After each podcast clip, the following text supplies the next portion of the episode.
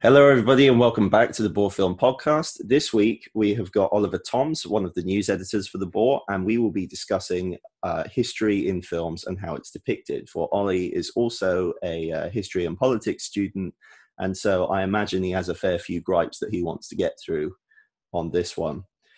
So, of course, introducing our guest first. Ollie, what have you been doing? Uh, I mean, in general, with the news section, there's been a lot of stuff coming out, breaking news wise. You guys are pretty much on it all the time. Uh, how's that going for you? So, news has been really busy uh, at the moment, obviously, with the A levels and then the government U turn and how universities have been reacting to that. There's been so much uncertainty going on. And we've been finding it that we're writing articles on the Monday, and by the Tuesday afternoon, the complete opposite's true and they're completely outdated. It's been really fast moving, um, which has been really nice to write about it. But I also do have a lot of sympathy for the people like the A level students that it involves because you, I can kind of disconnect myself a bit because I have my place at university, but the uncertainty must be massive for the people that are being affected by it. Uh, absolutely. Um, which so my heart goes out to them really uh, it just seems like a not very good situation for pretty much everyone involved. And then the massive U turn as well has meant that there's like this massive excess of people who've got university spaces, and top universities are thinking they might have to defer like a whole bunch of people for next year, which is just going to affect next year as well. So it's it's just not very good all around, even after the U turn as well which is disappointing. Um, did you see the news this morning as well about the Warwick Maths, well, the prospective Warwick Maths student coming in to uh, studying after the donation from one Taylor Swift? Yep, that is definitely. I think uh, my co-editor is writing a story on it as we speak. Um, certainly, it's hit the nationals, which was really impressive. Uh, I think the donation was twenty-three thousand pound. I think from from Taylor Swift. Well, we believe it's Taylor Swift. She hasn't actually said itself that it was Taylor Swift, but the donation was from Taylor Swift. And if you're going to spend twenty three thousand uh, pounds on someone, I don't think you're going to pretend to be someone else. Um, so yeah, that's it's a kind of nice feel good story uh, amongst it all. There is these kind of little gems of news around that I think you kind of have to attach yourself a little bit in these times of uncertainty.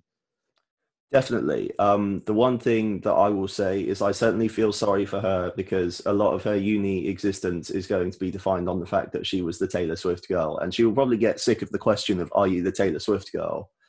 But um, apart from that, it's really good all round for everyone involved.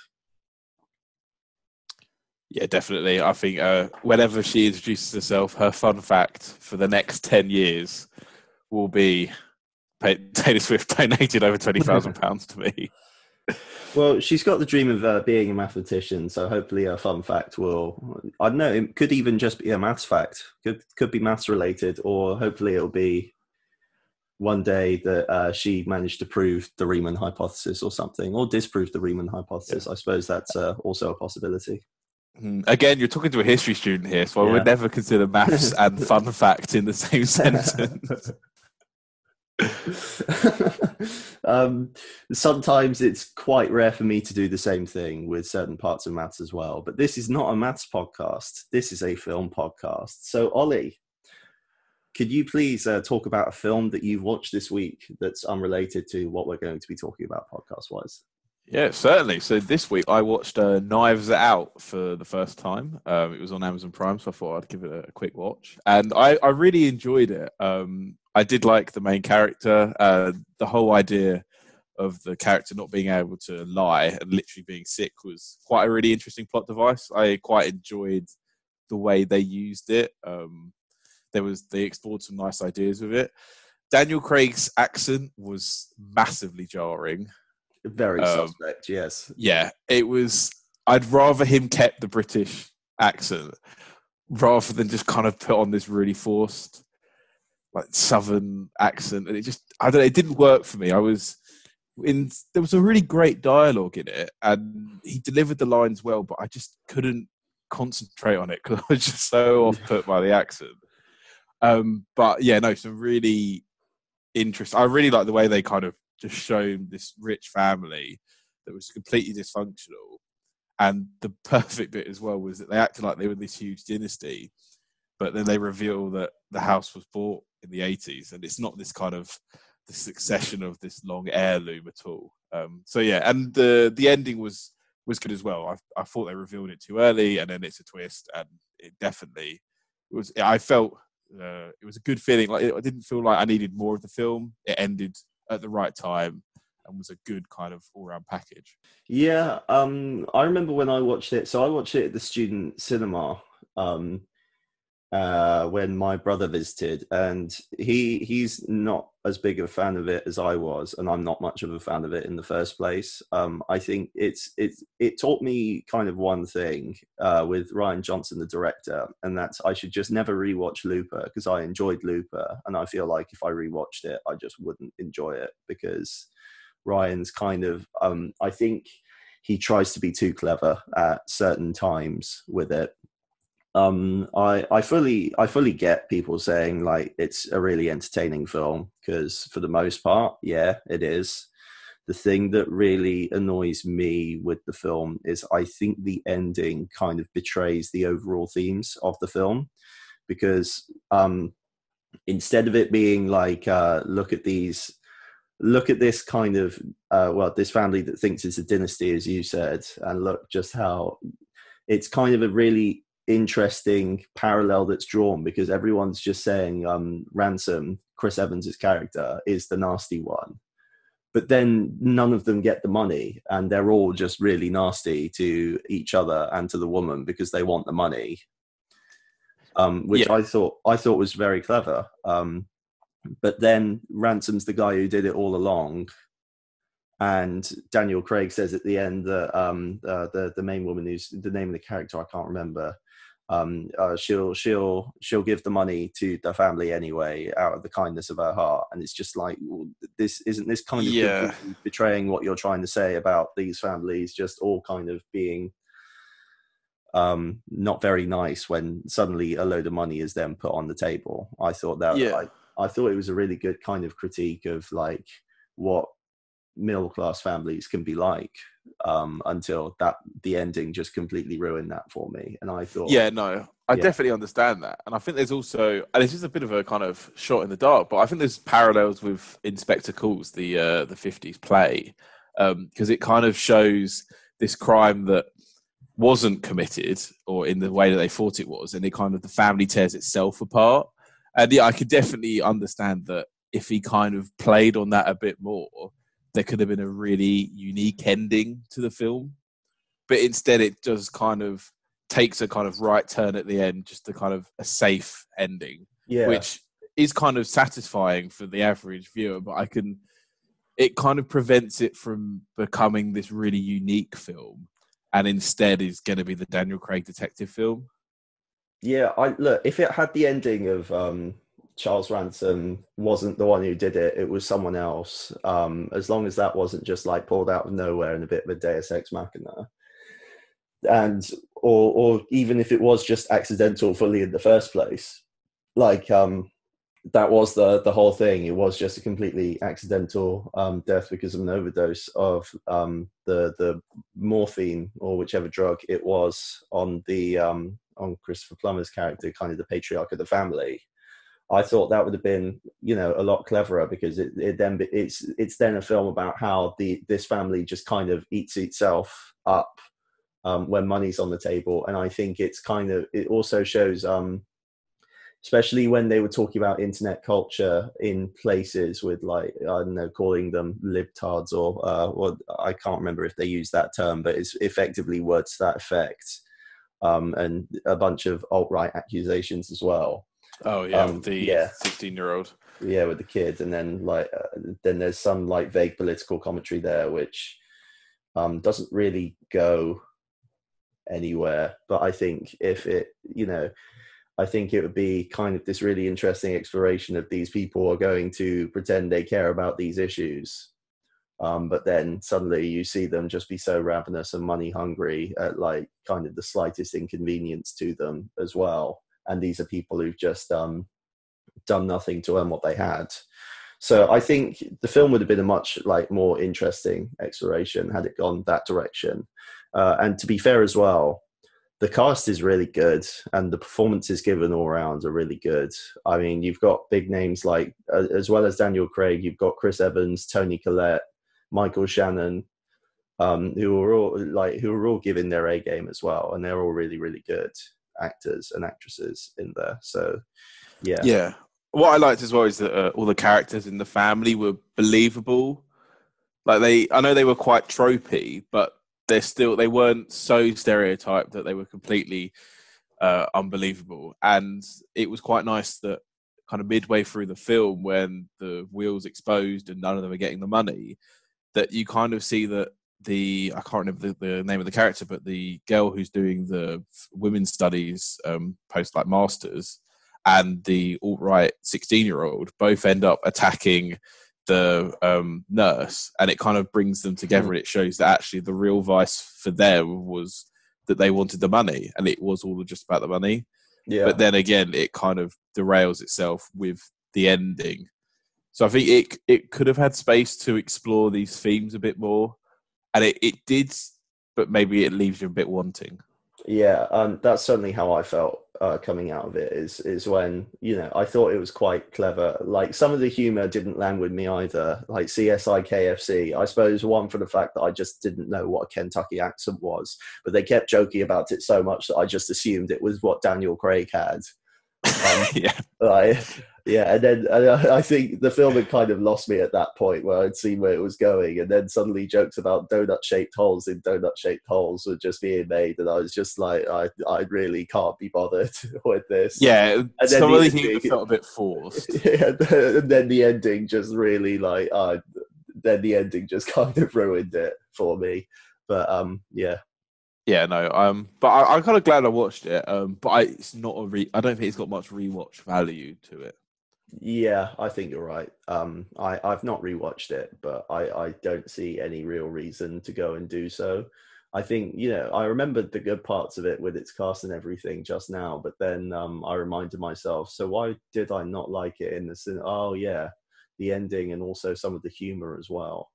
Yeah, and it's it's just like I think you'll reach a point in the rewatch where it just it it peaks in the middle of the film, and it just takes the wrong turn to yeah. become something really defining. All of the setup with the characters is really, really good. It's really, really good, and all of the interview stuff as well. Yeah, when the characters themselves are kind of being showcased and introduced, and it's kind of a good framing device narratively for um talk like introducing each of the characters to us I, I mean it could seem a bit forceful in the way we're kind of literally being told from another family like family member's perspective what the what the characters are like, but uh, I thought it was a good kind of framing device there. Yeah, yeah, the setup was was really nice, and it was like you had it set all these inter-family rivalries, and I just feel like they weren't exploited as much as they could be, or he didn't play along enough with the idea that they were united by the want of money. It mm. just kind of ended up being with this middle ground, and then the whole oh, it turns out ransom the bad guy was the bad guy all along was just a bit unsatisfying. Definitely, yeah, um, yeah. I suppose that's kind of that's kind of all we have to say. I suppose then on on Knives Out, a film I watched this week. Um, I've I've not been watching much this week. I must confess. I watched so much last week in preparation for like everyone's top tens. I just found as many of them as I could to just clear them off. Um, but uh, this week um, I've I've like I've had other things to do. I've been putting the finishing touches on a uh, a lovely maths project that should be I don't know, hopefully completed at some point. Um, but yeah, uh, and so I've not been watching much. The only two films I've watched are Riot Club and Netflix's Project Power because my friends persuaded me to go into a Netflix party with them and watch it. Um, the Riot Club is something that I'd say if you live in England uh, you just definitely need to watch it because it's got a lot of commentary on the Bullingdon Club. Uh, and the Bullingdon Club um, is the, well, for those who don't know, it's the group of people, group of students in Oxford who are just really rich. And the whole idea of the society is to um, make sure that uh, its members do well in the future, right? So it's a lot of cronyism going on there. Um, and yeah, they they just there's some there's some quite raucous behaviour from some very rich individuals, and the Riot Club is based off of the Bullingdon Club and stories from the Bullingdon Club. David Cameron and Boris Johnson were both in the Bullingdon Club, so it's quite clear its influences uh, for for them. You know, both being uh, UK prime ministers, and it's where the whole story about David Cameron kind of sticking um, his his nether region into the mouth of a pig comes from, and it would not surprise me if that was true, knowing what the Bullingdon Club are like. So yeah, um, it's based off a play which you can kind of tell because a lot of it takes place in like one location. It's really well done. I think once the film kind of sets off, the thing that I had to kind of um, mentally prepare myself for though is that everyone just kind of speaks like the most unlikable person you've ever met in your life. And you've got to just realize that that's going to be the case for the whole film. And although that can make you just sit there and in your head just think like the worst uh, swear words that come to mind about a certain individual um, at the same time that's kind of it just works for the effect of the film. I think for the fact that i was just so just sat there in absolute fury because of what was going on. Uh, I think it, it's clear that the film managed to move me. Uh, some of the dialogue's a bit off, but apart from that, yeah, it's all good. Um, have you seen it? I haven't. I haven't actually, but I will definitely have a look. I have heard about it, and obviously, as you know, politics being half my degree, uh, the Bullingdon Club is something that I'm very aware of, so it'll be nice to see how it's presented. But I could definitely see if they all adopt that very kind of posh accent, but like the whole oh, oh yeah, so I'm Hamish sort of yes way, it can get a bit jarring. But uh, I'm I'm sure it'd be worth putting up for. Uh, yeah, it is worth putting up for. Like, it is a struggle. It is a struggle, mainly because, like, when you realize it's based off of the Bullingdon Club, well, you've got that in the back of your mind the whole time, and that just makes the whole proceedings really depressing. Um, but yeah, it's it's really it's really quite an effective film. Um, so yeah, uh, well well done to it. To be fair, uh, Project Power, on the other hand, is not a very effective film. Um, it's quite it's it's quite dreadful. Um, I uh, so the thing that really struck me about Project Power. Um, this is the one on Netflix that you're not going to watch, Ollie. Okay. Um, yeah, yeah. I, yeah. I, when you said Netflix party on Netflix, I hadn't heard about it. I was like, yeah, I won't be watching this. Yeah, it's a Netflix original that came out in the like the last week. Uh, it's just kind of tragic. Um, so it's about the the the idea of it is like there are these pills which you take and then you get superpower for five minutes, and the issue with it was was like it was so kind of unfocused and quite cluttered as a script and the story's kind of fairly by the numbers as well. The thing i really thought was quite laughable was the fact that randomly in the middle of the film it starts to have this commentary on on um on black people in society and how uh, they're they're really held down by the system in a conversation that Jamie Foxx's character and a character named Robin, who, to be fair to the the actress, it was this like child actress, right? To be fair to that actress, she gave like the only good performance in the film, so she should be credited. Uh, I, I'm I'm sorry that your breakout role was Project Power. Um, from the bottom of my heart, uh, everyone else kind of felt like they just weren't interested.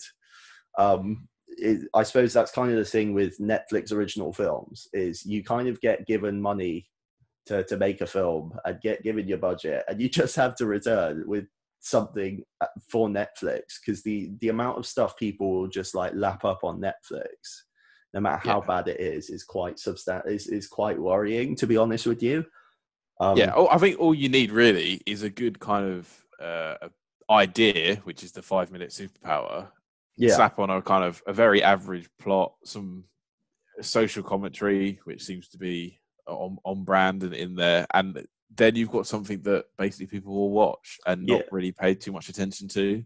Because I, I, suppose you know if if you're watching a two-hour Netflix film and you don't enjoy it, you're not going to feel too hard done by it because you can go and watch. There's you know some good films on Netflix from like old blockbusters, but you're not like you've gone and paid eight pounds and gone and watch it in the cinema and feel like you need to get your money's worth. You can have something that kind of passes the time and feel like, uh, was all right. Yeah, uh, yeah, I think you're completely right, and I think you don't you don't even need to market it particularly well. You just need to have like some big name actors involved. So that's why Adam Sandler's stuff is still like his net worth is something like fifty mil, um, nearing that because like he's signed twenty million dollar deals with Netflix for four films. He like he he just doesn't need to put any effort into the Netflix films. I mean, they've already bought them. People are going to watch them because he's in it uh, me included. I can't wait for his film to come out at Halloween. um, and, and and yeah, like it just kind of goes from there. The thing was with the kind of really weird social commentary, though, was it? Yeah. So after, well, even before that happens, with the oh, black people are really put down by society. This is a film that's directed by a white man, written by a white man, and what they've depicted black people do so far is that that young black girl she's really into rapping. And um, uh, when she's dealing drugs she she deals them in the chicken shop um, which i thought both of those as kind of you know if you're going to if you're going to make commentary about how black people are put down in, by society i think you're kind of not really helping as well when suddenly you just kind of then characterize the black characters yeah. by mainly using stereotypes instead. I think as well. oh, problem... she doesn't have a father as well. That's another oh, one. Oh, oh yeah. blimey. Yeah. I think a problem as well is having this kind of every black character has this oh this random bit of social commentary. I mean, there's some really good films that really show the social commentary well, and they're designed and they're you know they're always directed by or have a a majority black or ethnic minority cast that kind of know the problems and not this kind of forced in. And I think it almost it's I, I, just think it's almost stereotyping where you have to have a black character that at one point will start spouting some sp- social commentary if your film's not based on that and you're not going to bring the theme up in a a kind of very nuanced way that fits well if you just got to kind of almost ram it in it kind of does it a disservice yeah, especially when it's just kind of like a throwaway line like that, where it's kind of a throwaway scene where it's mainly just for the purpose of the two characters bonding more than anything else. It just seems so like forced, and you just yeah. sat there like, why did you even bother? You're commodifying something that should never be commodified, essentially. Definitely. Um, yeah, and I can't really think of a better way to transition to our actual main theme for today, um, being uh, hi- historical representation in films and how history is represented. So what we've got here is we've got four kind of categories of films that we want to discuss in terms of how they display history. Uh, we've got World War One, World War Two, slavery, and biopics. Because as time periods go, those are kind of four really popular ones throughout film history.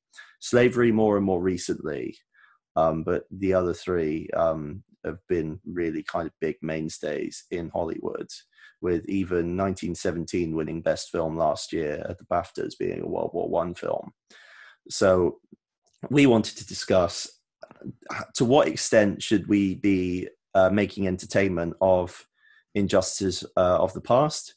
To what extent as well um, does this matter? Uh, because certainly there are a lot of these um, historical films that are really, really entertaining as well, and certainly have their place in film history. So that's what we're going to discuss today. So, Ollie, do you have any? If we start with World War One, um, do you have any kind of World War One films? What would you say is your favorite, if if we had um, to choose one? I think, to be honest, I, I, know it's very class. It has out recently. 1917 is a, a really good depiction of the First World War. And I think it's through the whole one shot take, uh, the way that the film is filmed shows this really good way of showing the whole picture of the Western Front and not just that one classic, oh, let's go over the top, like seeing a version of the Somme that is in pretty much every other World War One film. And it incorporates the kind of regular life on the front in the the opening scenes where he um, the two soldiers walk through and you kind of see this kind of moving from a quiet field to when they get to the front line and just seeing how it changes and the characters they meet they slowly become more and more tense as you get to the front line and then you go oh yeah the lieutenant oh he's not here he was killed like a week ago and you just see this kind of breakdown in command. And then what I really I was probably enjoy isn't the best word, but the way it just showed how it, it commodified people's lives that they when he's in the river and he just comes across these kind of 20 30 dead bodies just shows how the first world war commodified the loss of life in this way. It just became a number that no longer was it oh my god it's someone who's lost their life. It's just oh it's an obstacle. There's 20 bodies in the way as if it was a tree trunk. Yeah.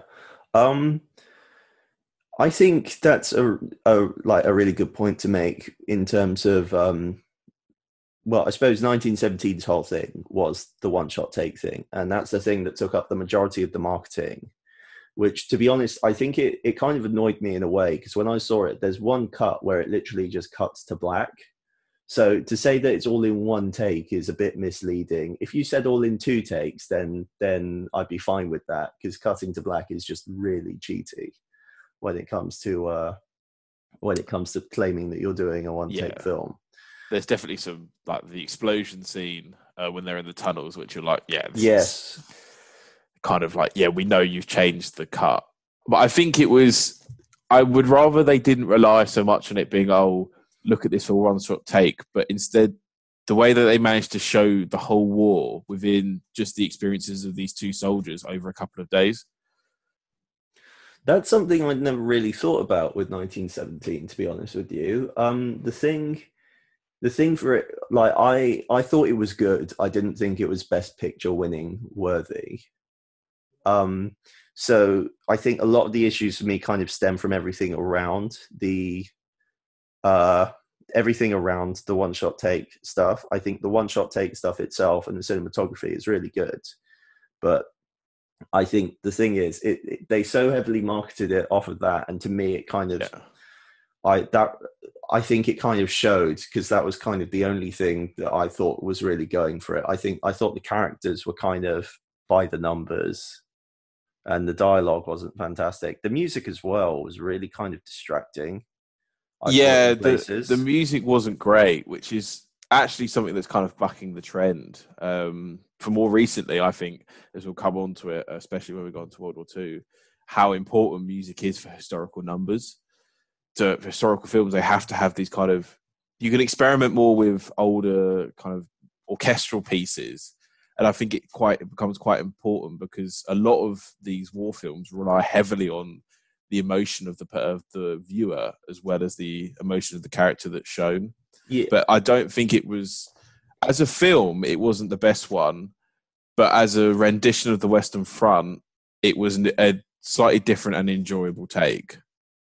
Yeah, I yeah, um, I never really thought of it as kind of a historical piece. So that's actually a really interesting way of looking at it. And I suppose from that perspective, I can certainly understand why it's very effective.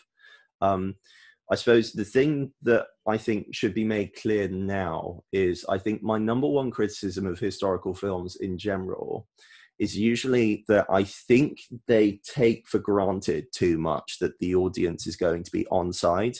Um, for example, um, I suppose when we talk about slavery, we'll talk about Lincoln. I'll, I'll just I'll say my other problems with Lincoln there. But yeah. um, I think that it, it really relies on us loving Abraham Lincoln, which being from the UK, I don't. Um, I know yeah. I know that the Thirteenth Amendment was a massive thing and a very good thing because it ended slavery. But I think the fact that the kind of uh, the characters aren't really um, developed as much as they should be, maybe in a normal film. I understand that that kind of compromises has to be there. But um, yeah, I think that kind of can let historical films down. I think the same might be said about 1917 of us like really loving kind of the British side. But I yeah. think, especially in, I suppose, World War One, if we get more into the actual uh, history and politics of it, which is, um, I suppose, your domain. So I hope I hope you agree with me on this um, it, it feels very much like since the centenary happened, World War One uh, education has kind of changed, um, and I suppose the general view on World War One has changed from uh, England good, Germans bad to um, everyone everyone good uh, in terms of soldiers, very tragic. But the generals who just use these tactics of we'll just send loads of flipping soldiers to to die uh, uh, due to machine gun fire, they were certainly very bad and probably Yeah. and probably were the murderers themselves. Yeah, I think the big problem with World War One is it is overshadowed by World War Two, and World War Two is a completely different kettle of fish. Where it's clearly one side is far far worse than the other. But with World War One, you don't have these. You know, you don't have the Holocaust. You don't have these you know, these political ideologies of fascism and and communism really battling it out. Instead, it's a kind of tragedy of the modern period. Is roughly what I think people see it as these days. Is this kind of the the end of what they call the long 19th century, which is from basically the French Revolution up to 1914, where you've had all these industrializations and all the changes that that's brought together. It's all brought into the boiling pot, and it boils over, and you just have millions die. And I think there needs to be a kind of heavily anti-war message for World War One because what were they really fighting for?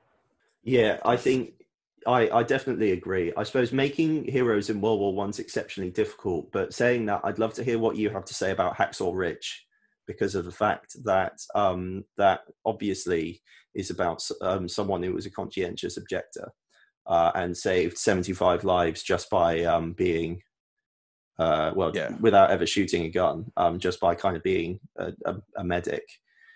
Um, so, what would do you think that um, kind of has that anti-war message involved, and maybe is um, good at kind of depicting uh, a heroic nature to someone even within World War One? I think, yeah, Hacksaw Ridge.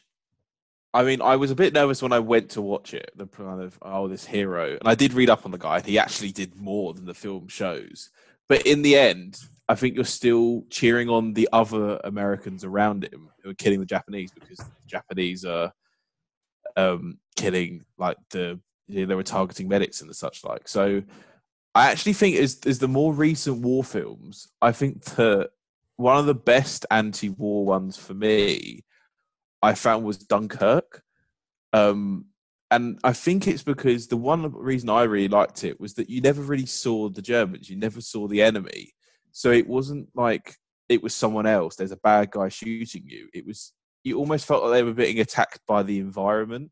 This kind of concept of war itself. Like, it sound a bit abstract, but when you don't have a bad guy that's shown, you kind of see, well, what's the point of it? What they're doing? And the whole point is they just want to get home, but because there's a war go- going on, you see these kind of loss of life. Yeah, uh, Dunkirk as well. I remember um, the one really effective bit with it is when the soldiers are all in the boat together and suddenly bullet holes suddenly come through the boat. Um, that as a sequence was really, really well done. And so is kind of it in, in general. Um, it there's quite a bit of intensity to be had just from the general kind of chasing aspects of Dunkirk. And I suppose from here it's kind of um, it's a good way for us to transition to World War Two as well. Um, and I suppose with World War II films, there are so many kind of different aspects to it. You've got people fighting, like in Saving Private Ryan and Dunkirk, but you've also got the political nature of it, um, as seen in Darkest Hour, and you've also got the the Holocaust aspects of it, which has been explored most famously, I suppose, in Schindler's List. Um, but I think special mention should probably go to Jojo Rabbit as well for kind of its alternative take on things. Yeah, I um I haven't actually got got watched Jojo Rabbit yet, but it's I think I appreciate these kind of different takes on the history, and I think Schindler's List and to a lesser extent The Pianist, they've done that really hard hitting, emotional kind of this is what the Holocaust was. Um, and I think that's very important that those films conveyed it in that way because I think you read about it and you know six million that's just a number. Like you you don't it's really hard to picture the cruelty of this kind of mass genocide. But then you watch the pianist and Schindler's List which may not be 100% historic historically accurate but it's historically accurate on the extent of the violence that Jewish people and other minorities that were targeted as part of the Holocaust um, were received. And I think it's it's a very difficult subject. I think the approaching the Holocaust has more in kin to, uh, in historically speaking, the way that the slavery should be approached, because it's this kind of mass violence that's systemic at the time and I think it's it needs a more delicate touch than traditional war films do. So I think it is it's a, a harder task for a director to come and, and shoot a Holocaust film. Yeah, I, I completely agree with you. Yeah, um, I think there's um, it's it's more difficult in that sense. I suppose it's also kind of easier in another sense in terms of historical context because I think universally, um, well, almost universally, everyone understands that uh, Hitler was completely wrong in in what he did, and I think that's putting it very mildly. Um, and it's just an absolutely abhorrent thing to happen. So I suppose it's easier um, for for that extent, and I think that's kind of the one historical genre where I think you don't have to do as much to get your audience on side and caring about um, your characters because if they're fighting the Nazis, then it's kind of self-explanatory, right? Um, the Nazis yeah. were just really awful uh, individuals with the Holocaust and everything. Their rampant anti-Semitism and racism and everything else with their eugenics policies, right? Um, one, yeah, yeah. Um, I think one film that I'll just mention, but I won't go into because um, because I've already talked about it in another episode. Uh, so when I had Max McMillan on, we talked about Come and See, um, which was a it's a Belarusian film about the Nazi atrocities in Belarus, which I suppose, um, uh, interestingly, those are not going to be as well known. But I thought it was really interesting to see kind of the atrocities that Nazi soldiers themselves were doing instead of just um, Auschwitz guards or um, in Saving Private Ryan, right, you just kind of see Nazi soldiers fighting. Um, you never really kind of get the this sense of the atrocities that were being caused there.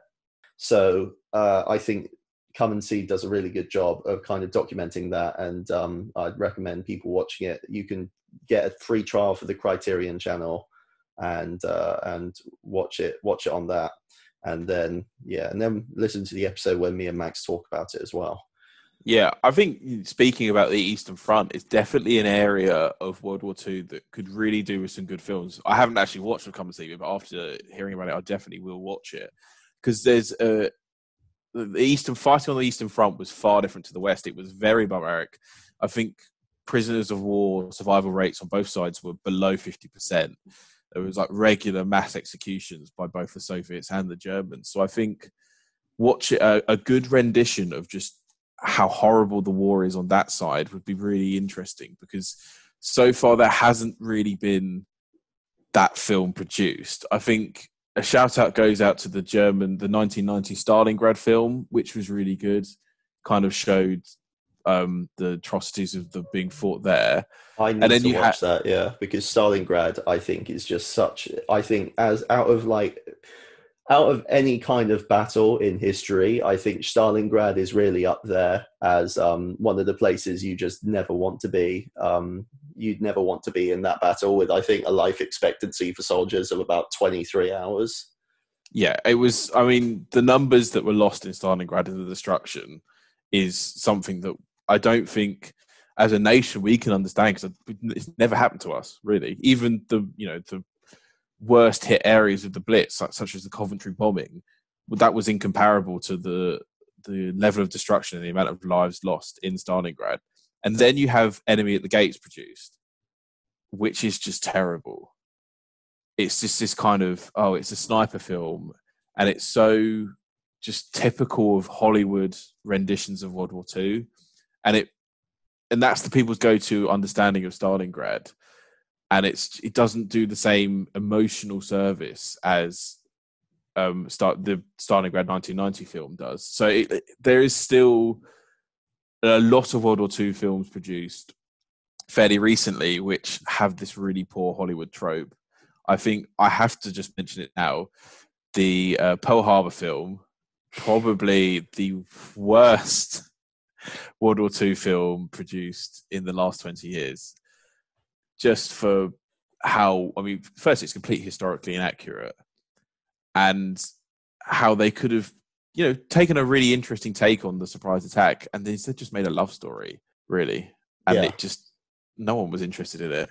And there was some there was heroics produced by like several different members of the U.S. military forces on Pearl Harbor, and they instead cut those characters and re- replaced them with Loverboy Ben Affleck, and it's just Yes, definitely. Um, I've I've not seen Pearl Harbor, but I think from what you've just said, it's not one that I'll be seeking out to watch. Yeah, I think um, there's also the the kind of Midway was released recently, and it's really hard to get a good airplane World War II film that isn't just a CGI fest with characters that you can kind of connect with. It's really hard to show war through that way, and they all end up being averaged at average at best. Yeah. Um, and uh, oh, there's a, there's a, another film I can't remember the, the name. It's like Red something, and it, it's basically about this black squadron in France, and that's probably the best aircraft film there has been. But that's because it deals with um, racial discrimination in the U.S. Armed Forces, and uh, you find yourself more attached to that plot than the actual aircraft fighting scenes themselves. Um, yeah. Do you have anything briefly that you kind of want to mention about kind of the Vietnam War? Um, because that's something that uh, I've just realised that we kind of left off our list of things to discuss and uh, films that we didn't mention when we were planning this.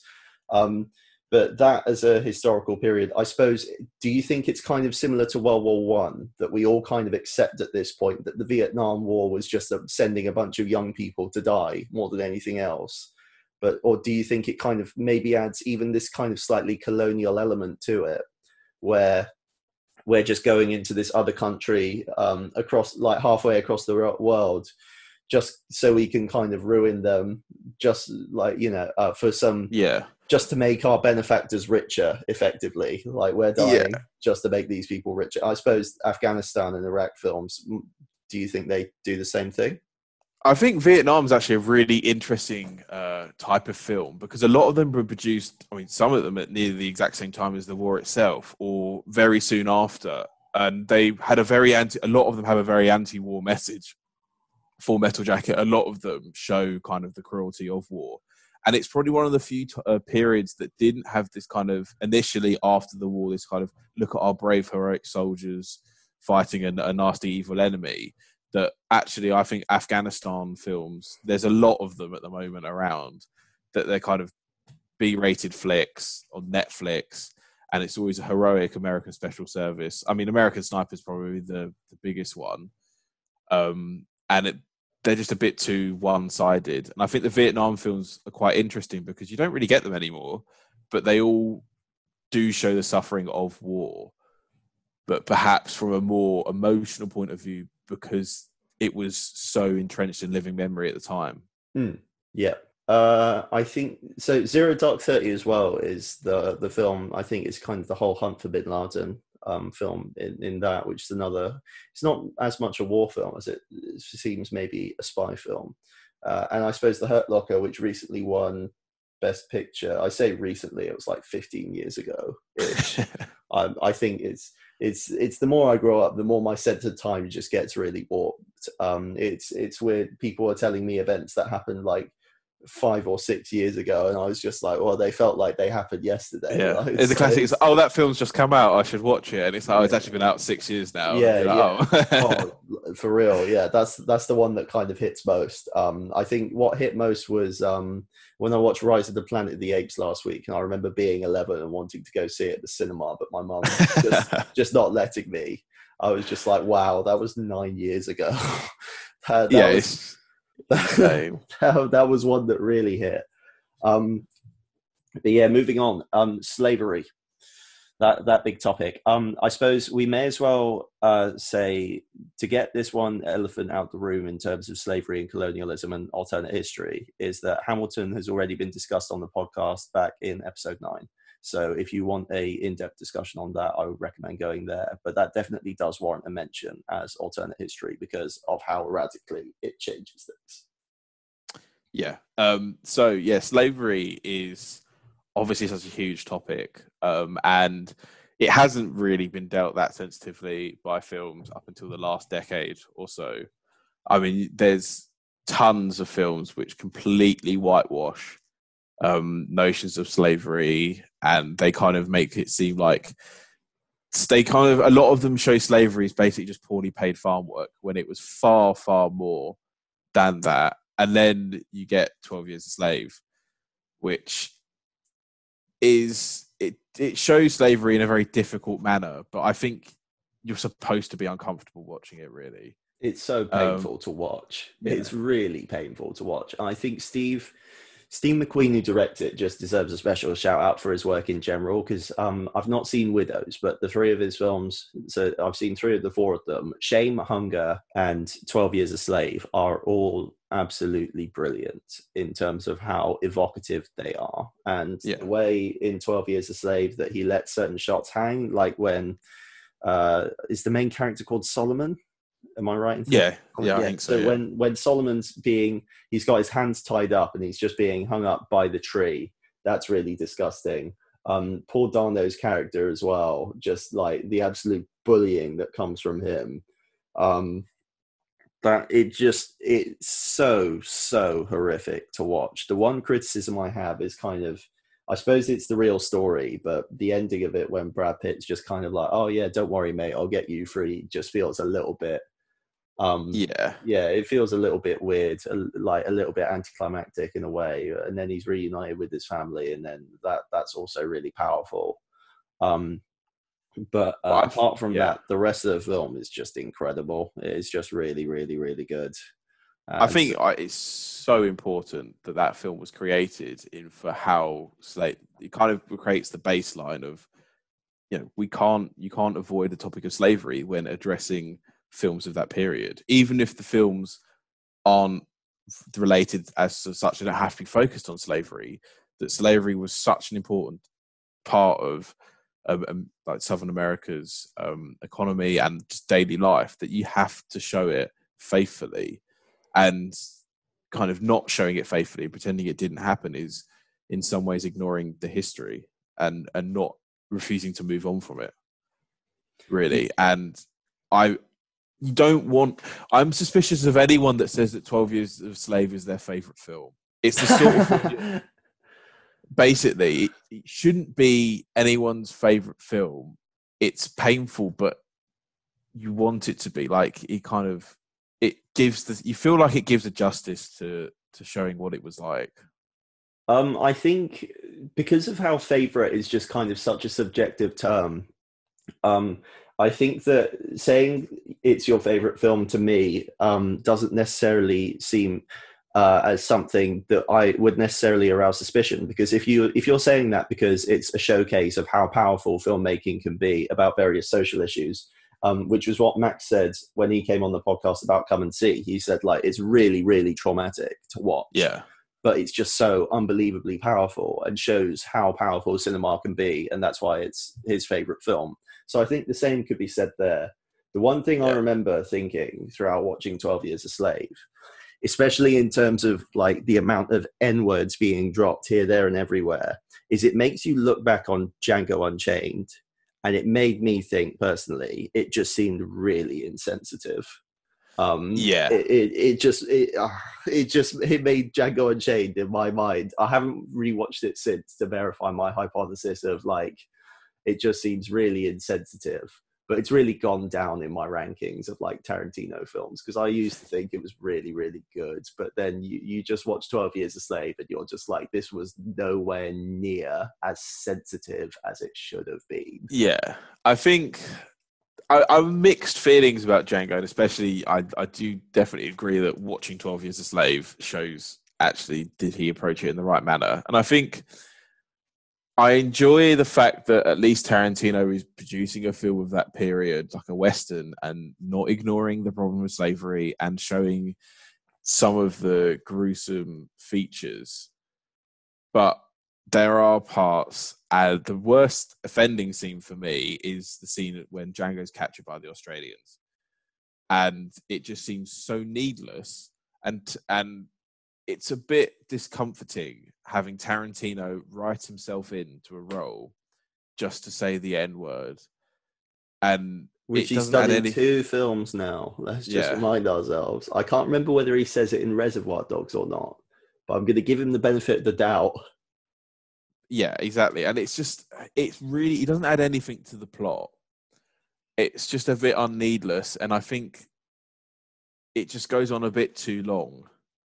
So I would have enjoyed if the film didn't have that scene and instead had more of a scene of Django talking to Schultz and having a more character development between those two guys. And I think, yeah, there is obviously some social commentary with the kind of Ku Klux Klan scene. Um, but then even then, by showing, I mean, it's I don't I can't remember if it's actually the KKK or basically a parody of them.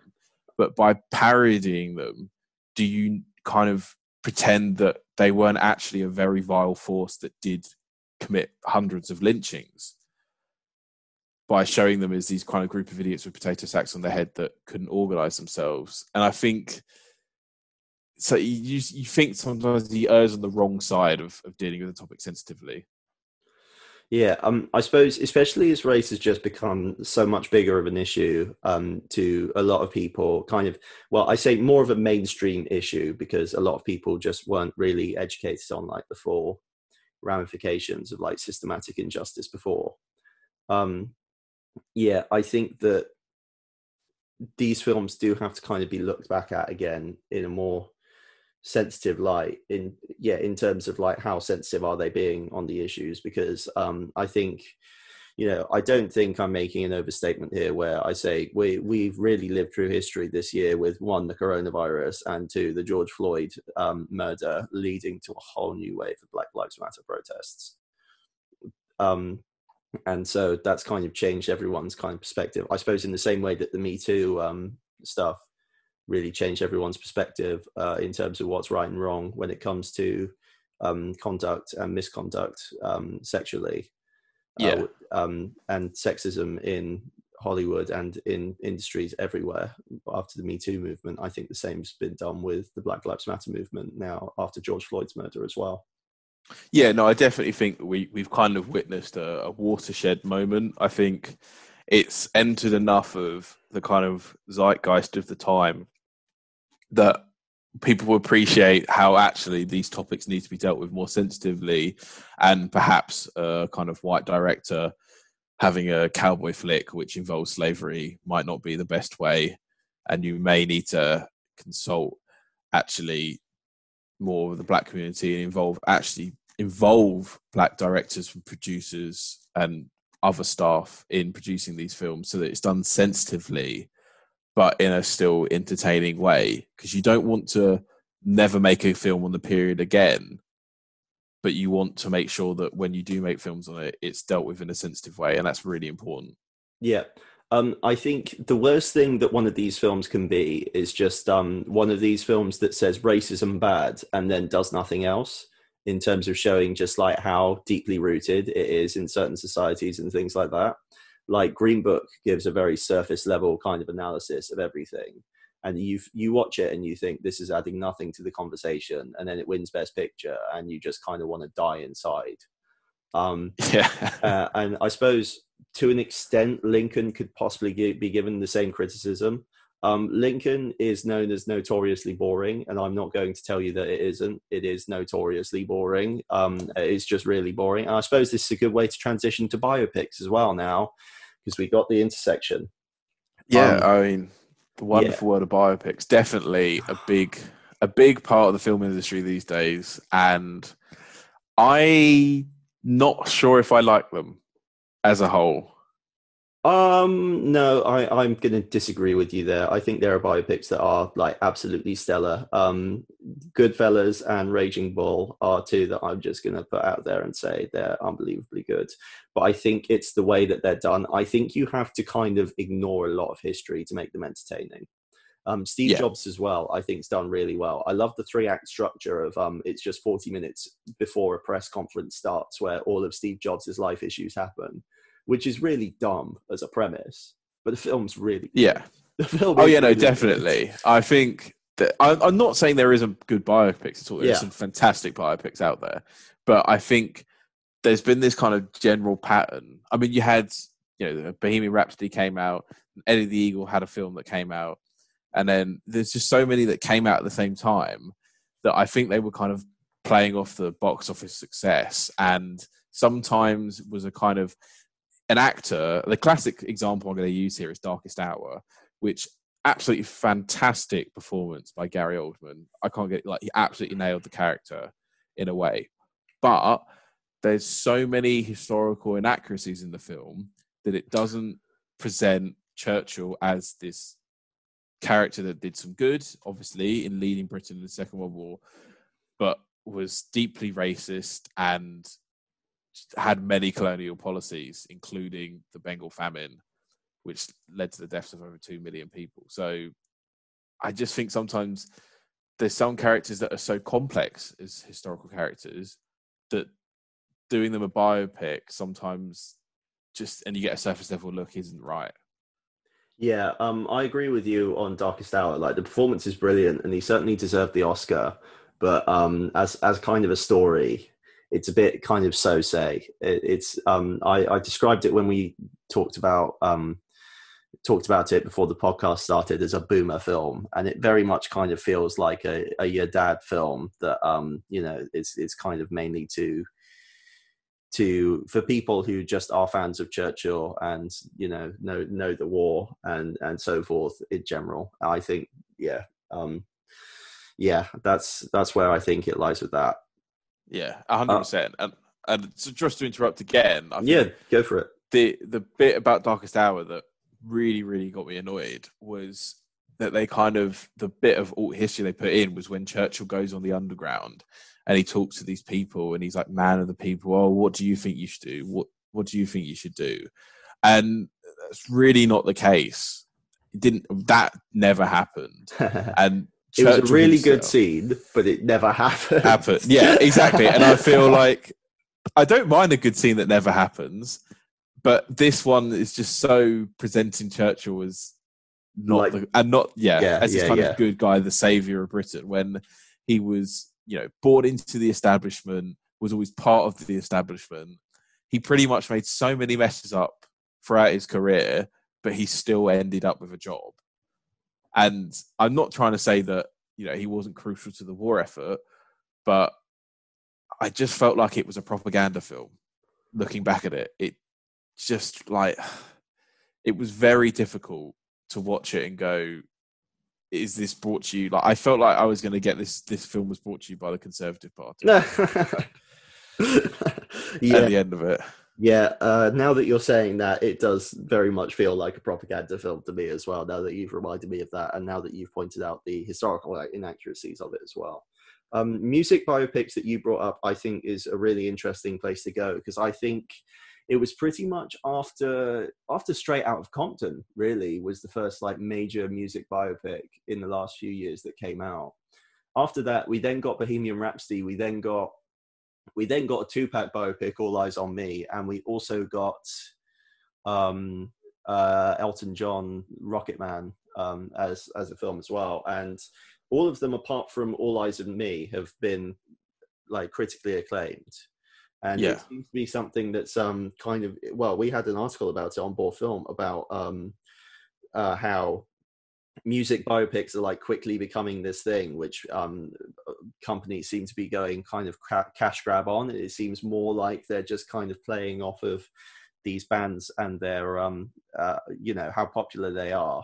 I think queen especially uh, bohemian rhapsody is very guilty of this because it, you watch it and you see how designed by committee it was especially when you see scenes this film won Best Editing, and it is the least deserving film of Best Editing ever. Like the, there are so many shots just sprinkled in everywhere and it's just i remember watching a scene from it and i felt ill i actually felt ill with all the shots that are going where you have to see every band member's face because they're the only alive ones and even though sacha baron cohen had an interesting idea about a freddie mercury focused film which was R rated or 18 rated, 15 rated, whatever. it just had to be so designed by committee and so safe just so we could get all the queen fans there and so Yeah. it just became very by the numbers and very very tedious which is Uh, such a shame And again, I feel like it painted Mercury as a good guy. And okay, when he leaves the band, it's because he's corrupted by the influence of his lover. And I feel like, I mean, there isn't to say that he definitely did take a wrong path in the lifestyle that he, he picked, but it could have painted him as also being a bit selfish, a bit more actually like some of these decisions were his own decisions. And yeah, he didn't have the right influences and then it's like oh and then he comes out with a diagnosis to uh, the rest of the bandmates and then he has that you know the band-aid performance and it's all kind of happy and i think i don't know sometimes they could have portrayed it as again have him as a bit more of a, a less black and white character have some kind of more deeply interwoven problems with him that isn't just represented by a different character Yeah, I completely agree. Um, I, I haven't actually got round to seeing Straight Outta Compton, which I've been meaning to for a very long time. I mean, I've got the I've got the the film of it on my shelf, and I, I, I have been looking at it during this conversation occasionally. Um, uh, I've I've been a fan of NWA's work, and I suppose just West Coast rap in general is just very very good, and its influences on its influences on UK music, you know, when it descends into grime and stuff as well. It's all stuff that everyone should check out, which I think people don't give as much credit as they should, um, apart from the pop rap that's kind of out these days, because everyone listens to that. But the actual stuff that's has something to say is usually swept under the rug by a lot of people. Um, yeah, but on on that quite long tangent, I suppose that is it for our time today on the Boar Film Podcast. Um, Ollie, for people who want to find you and your work, uh, where would you where would you recommend them them going to find you and your work? Uh, so if you want to follow me on Twitter, it's at Ollie A Toms. Um, but follow the Boar News because that is where you'll get all the up to date news about university news and campus life and anything to do with Warwick University. Uh, so we're on Twitter, Instagram, Facebook, and rumor has it there may also be a TikTok coming soon. Um, but yeah, thank you very much for having me, James. It's been a pleasure to kind of nerd it out over some of the interesting bits of, of history and film. But yeah, it's been a great time. Thank well, you very this much. this has been a really good episode. I've uh, um, I've really enjoyed talking about this, and um, well, uh, you've given me a whole bunch of films that I need to add to the watch list as well. Um, so that's uh, that's always it's always a good thing to come out of it with with with more films to then watch. Um, uh, so for everyone who wants to find Boar Films work, um, at Boar Film on Twitter. If you want to find my personal Twitter, um, at J underscore Palmer two is where you can find me. Uh, I can't promise the best of content, but I, I think it's really weird. Um, so ever since we did the interview with Robbie Lyle, uh, I've got AFTV following me, and even though I've had four lecturers following me on Twitter before, I feel like the the Under, AFTV, under pressure. the AFTV follow is the one which makes me regulate my content the most of, of all things. Yeah, so, yeah, I've I've got random Sky News journalists that follow me where I've dropped one story which they covered. nice. So and I'm like, oh, Uh, nice. You got to drop the hot content. Yeah. Um, yeah, I mean, I wish I had certain like film celebrities uh, following me, but I only knew Don Robbie's neighbor as opposed to like Adam Sandler's neighbor instead. But but you know what? I'm not complaining. Don Robbie was a top bloke. Um, so thank you everyone at home for listening. Thank you very much again to Ollie. Um, I'll see you next week with oh, I think we're talking about Nolan films next week, so that'll be a good one. See you then.